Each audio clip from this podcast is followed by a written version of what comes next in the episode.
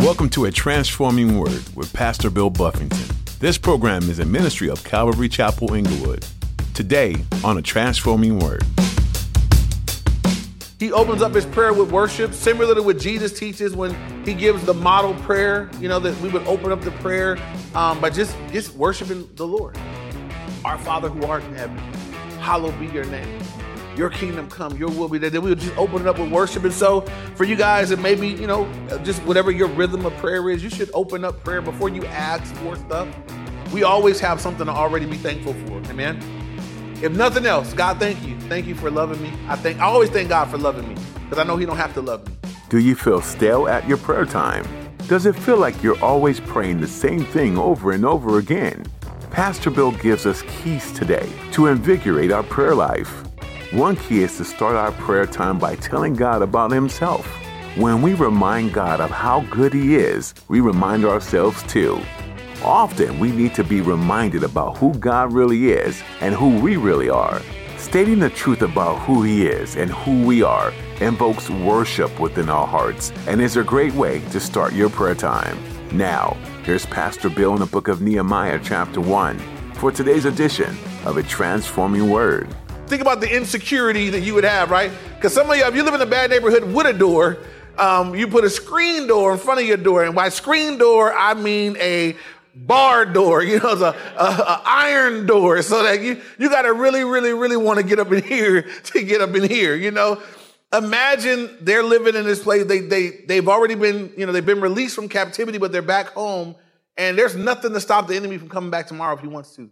That's what the broken the broken down wall says. It, it wouldn't even be worth building up a whole lot up in here because if you build it up real good, we'll come right back forward. There's you have no defenses. That I want you to understand the discouragement that that would bring, that we can't protect ourselves, we can't defend ourselves. Even though they let us go, we're few in number, we're small in money, and the walls are broken down.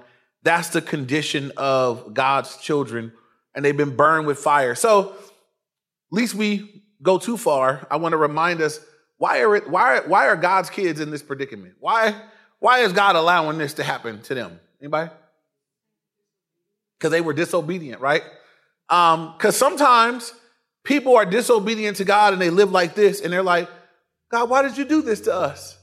As though God did something that they, they, well, we all agree, you did this to yourself. Amen.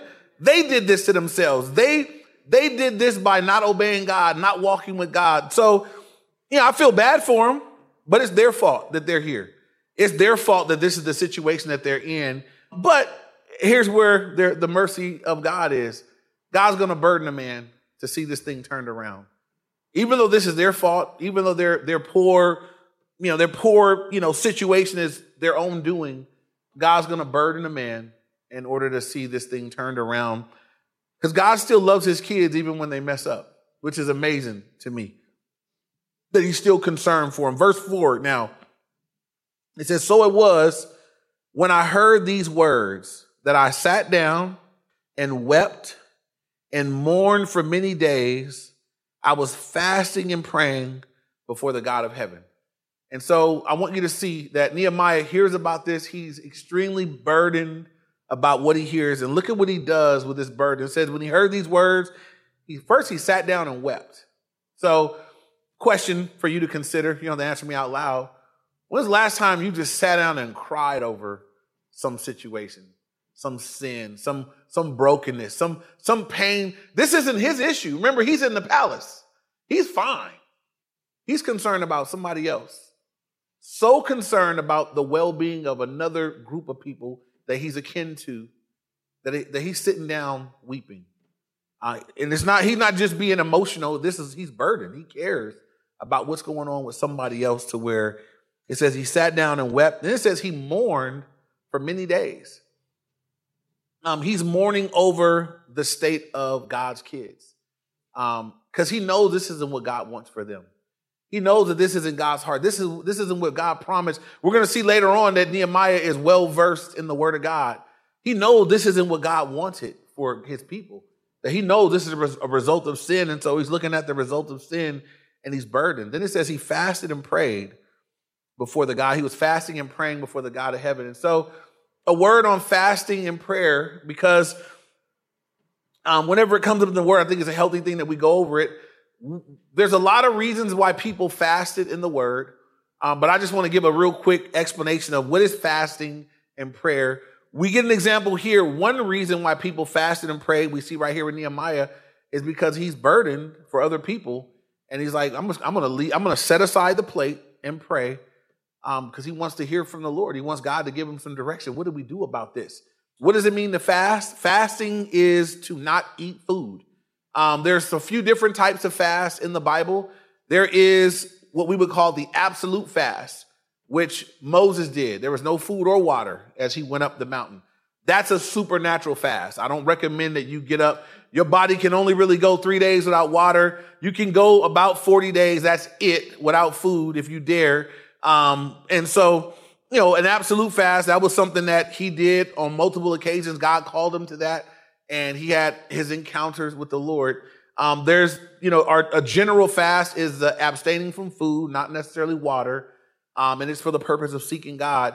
Then we have a unique situation in the book of Daniel.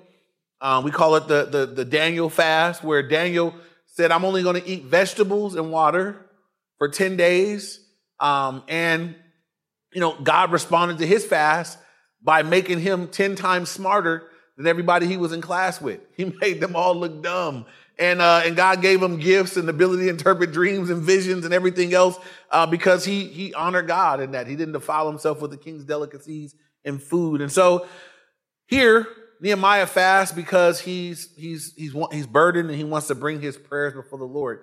Um, some people say, oh, you can fast TV, or you can fast social media, or you can fast and I'm to just say that no, you can't, not biblically.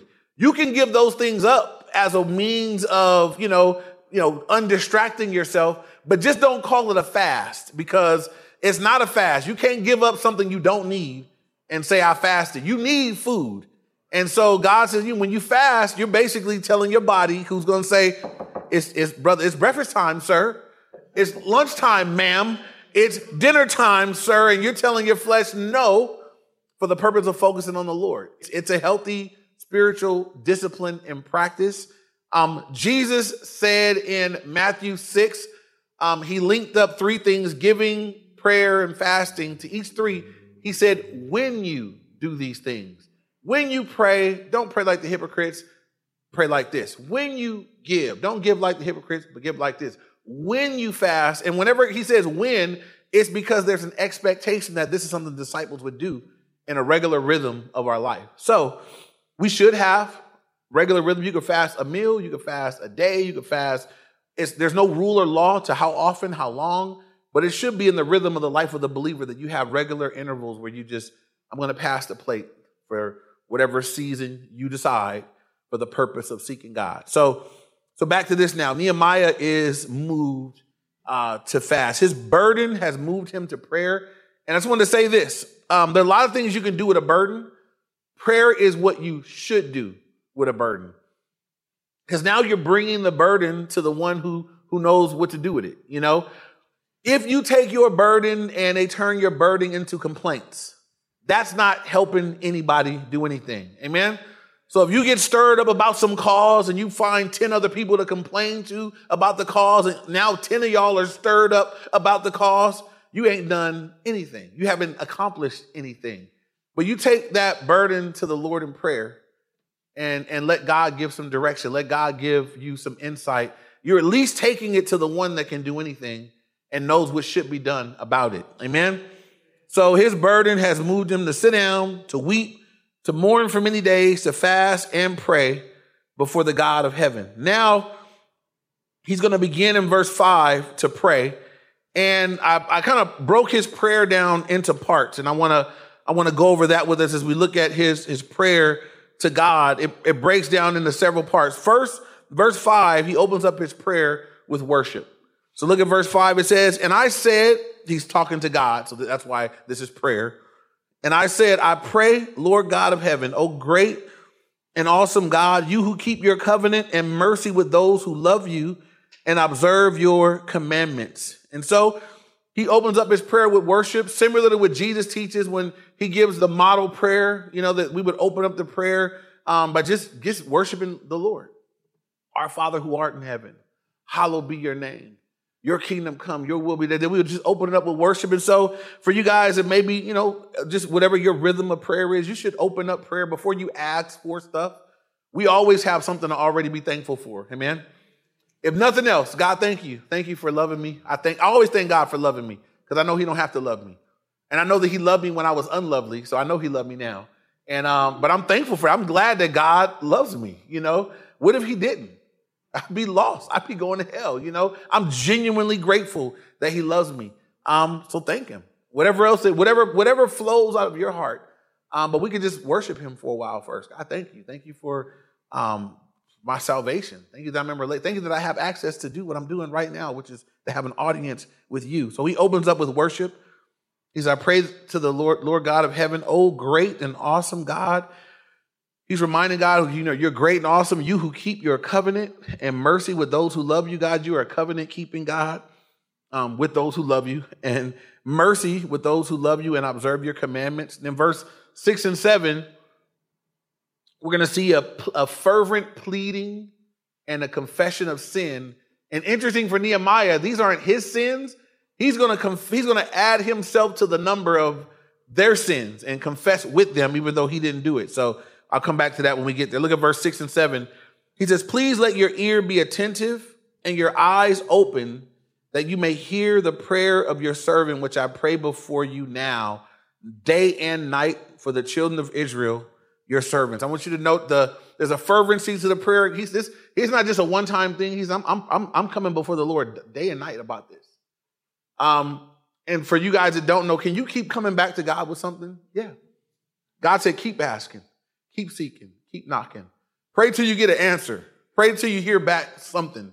Um, there's nothing wrong with, you know, you're not going to wear God out, you know, but you, we can continue to ask, continue to seek, continue to knock until we hear something back. Now, if God says no, do you keep going back?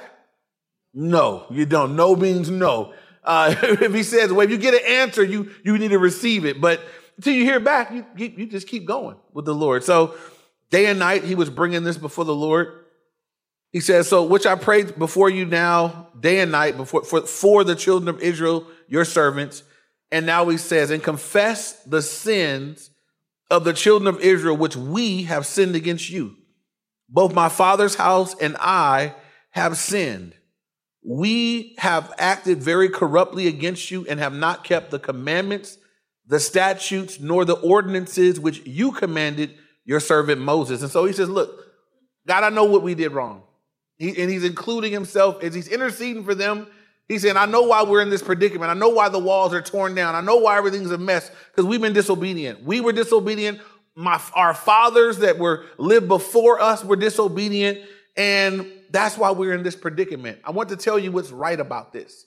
Some people make the mistake of in their prayers and complaining to God, acting as though like God, almost judging God. Like he did, God, I don't know why you would allow this to happen. I don't know why this is happening. I don't know why this and blah, blah, blah. And I'm, I'm cautious to talk to God like that. I want you to hear what he's saying. He's saying, God, look, it's not you, it's us. I know that. You're good. You're covenant keeper. You have mercy on those that obey you and fear you. We messed up. And I just want you to understand you'll get a lot further with God acknowledging your sins, acknowledging why things are. I don't think it's a healthy thing for us to judge God or to speak critically about him or critically to him. We saw in the book of Malachi that didn't fare well for them that spoke that way about the Lord. Amen. And so he's confessing the sins and he said, Look, we acted very corruptly against you. And we have not kept your commandments, your statutes, your ordinance, which you commanded. We didn't keep the law. Like you said, I know why, I know why this is happening. It's a healthy thing when you're praying your own self that we be honest in our, our confession. When you pray to God and you confess your sins, you might as well be honest, right? It's not like it's it's nothing that he doesn't know. It's not like he don't know everything. So, you know, confession is a it's an important part of our prayer life because God requires that of us. You know, it says in 1 John 1 9, if you confess your sins, he is faithful and just to forgive you and cleanse you of all unrighteousness. Um, somehow, God, even though he knows what you've done, God wants you to tell him. I'm sorry I, I, I spoke to that sister in that way. I'm sorry I, I did my brother like that. I'm sorry I stole that. I'm sorry I, I hit them. I'm sorry I, whatever. When you get, when you do wrong and you confess, I think it's not right when we confess vaguely. God, just forgive me for all my sins today. No, no, no, no, no, no. I'm telling you, if you want to, if you want sanctification to have its way, say what you did. Hear yourself say it to God. I'm sorry I was snappy with the kids today. I'm sorry I kicked the dog, Lord, for nothing. I mean, just confess what you did, honestly, to the Lord. You'll be amazed at how that will impact you next time you think about doing it. Because you, I got to say this again to God. It, it, it, it, has a sanctifying effect. So he confesses, he's very clear about what he's confessing. Verse 8, we're going to see that he prays according to the word of God. And so our knowledge of the word will really inform our prayer life. Our, our knowledge of the word is helpful. He says in verse 8, Remember, I pray, the word that you commanded your servant Moses, saying, If you are unfaithful, I will scatter you among the nations. But if you return to me and keep my commandments and do them, though some of you were cast out to the farthest parts of the heaven, yes, I will gather them from there and bring them to the place which I have chosen as a dwelling for my name. And so he says, God, remember your word. And he reminds God of why it went wrong. I remember your word that tells us that if we, you know, are unfaithful, that you're going to scatter us. That's what happened. But you also said, if you return to me and keep my commandments and do them, though you were cast out to the farthest parts of the heaven, yet I will gather them from there and bring them to the place which I have chosen as a dwelling place for my name. There is something powerful about praying according to the word of God for you and for the Lord. It doesn't really do anything for God, but you can pray with confidence when you're praying according to the word of God. Amen. I'm saying, God, look what you you said this. So I know, I mean, I know this is what you want, Lord, you know, and it's okay to bring up God's word. I think it's a healthy thing to, if there's, if you're praying for something, you can remember verses that go along with it, and you, you praise the word and pray according to the word. The word is what kind of connects us with God's heart. God, the, the reason why I know what you want is because I read it in the word. I know that you want them to be saved. I know you want to save the lost. I know you want to, you know, you want us to minister to hurting people. I know you want to take care of that need. And so, God, I'm asking you to do what I already know you want to do in your word. You can pray confidently um, in that, and you can pray um, full of faith that God, what I'm asking is what I know you want to do. And so, 8 and 9, he prays according to the word of God. And then verses 10 11, um, he makes his request on behalf of God's people. And so he says in verse 10, Now these are your servants and your people whom you have redeemed by your great power and by your strong hand. Uh, he's reminding God that he's redeemed them before. Um, you know, Israel had been captive in, in Egypt when God first delivered them and brought them into the relationship and brought them into the covenant. And so he said, Look, you've redeemed them by your great power, your strong hand. Oh Lord, I pray Please let your ear be attentive to the prayer of your servant and to the prayer of your servants who desire to fear your name. And let your servant prosper this day, I pray, and grant him mercy in the sight of this man. Who's the man he's talking about? King. What's going to unfold in the book is this. He wants to, he want, Nehemiah wants to go be a part of seeing this thing put back together again but he's got a job in the palace. Now, you know, you can't walk up to the king and say, King, has been nice working here. I've enjoyed, you know, drinking your drink. And, you know, but now I'd like to go. You know, you can't do that to the king. Um, you might be, you might be dead before you finish making your request. That's not, you don't get this. That's not the kind of job it is. And so he's in a unique place where he's like, God, the only way I get out of this situation, you got to do something. You have to move on my behalf. Um, it, it says, you know, he, that, you know, it says, I pray that you grant him mercy in the sight of this man. He says, for I was the king's cupbearer. So it's going to take a move of God for him to get permission. Uh, we're going to see next week, because I, I don't want to spoil it all for you guys, but he's going to need permission to go. A bunch of P's. He's going to need provision. It takes money to build.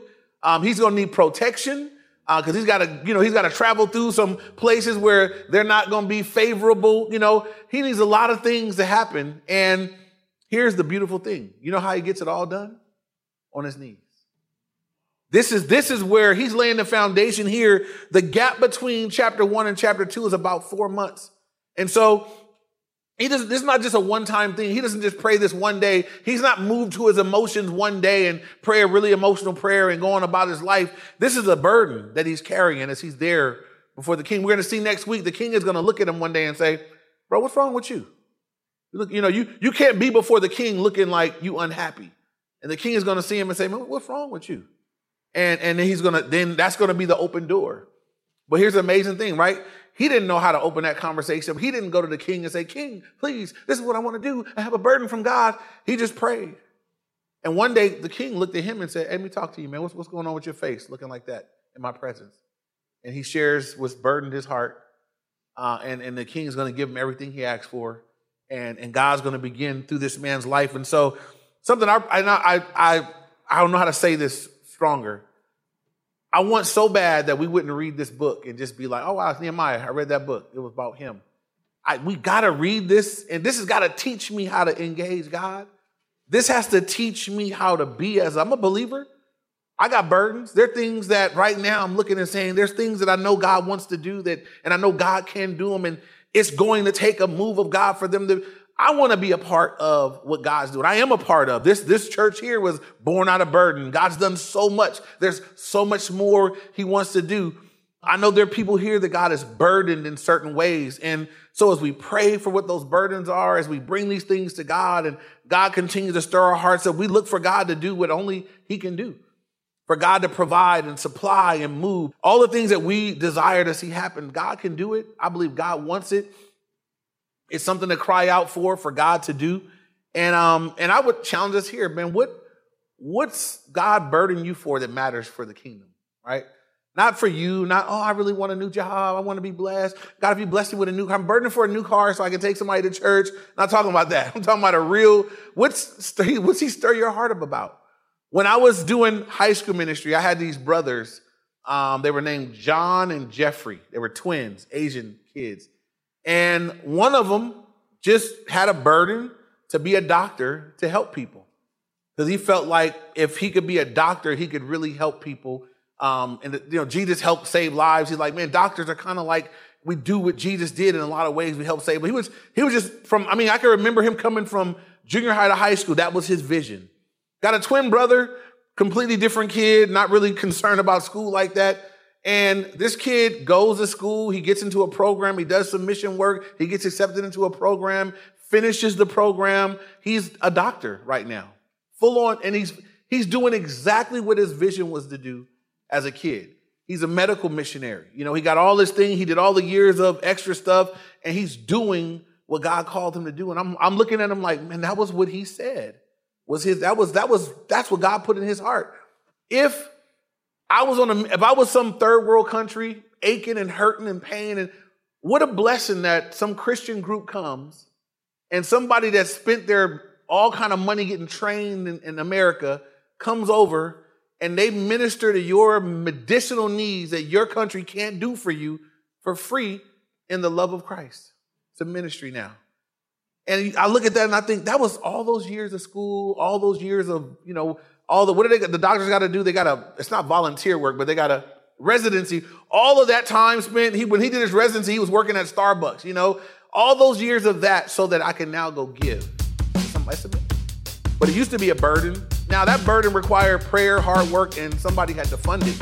But right now, it's it's, it's making good on its, its intended end.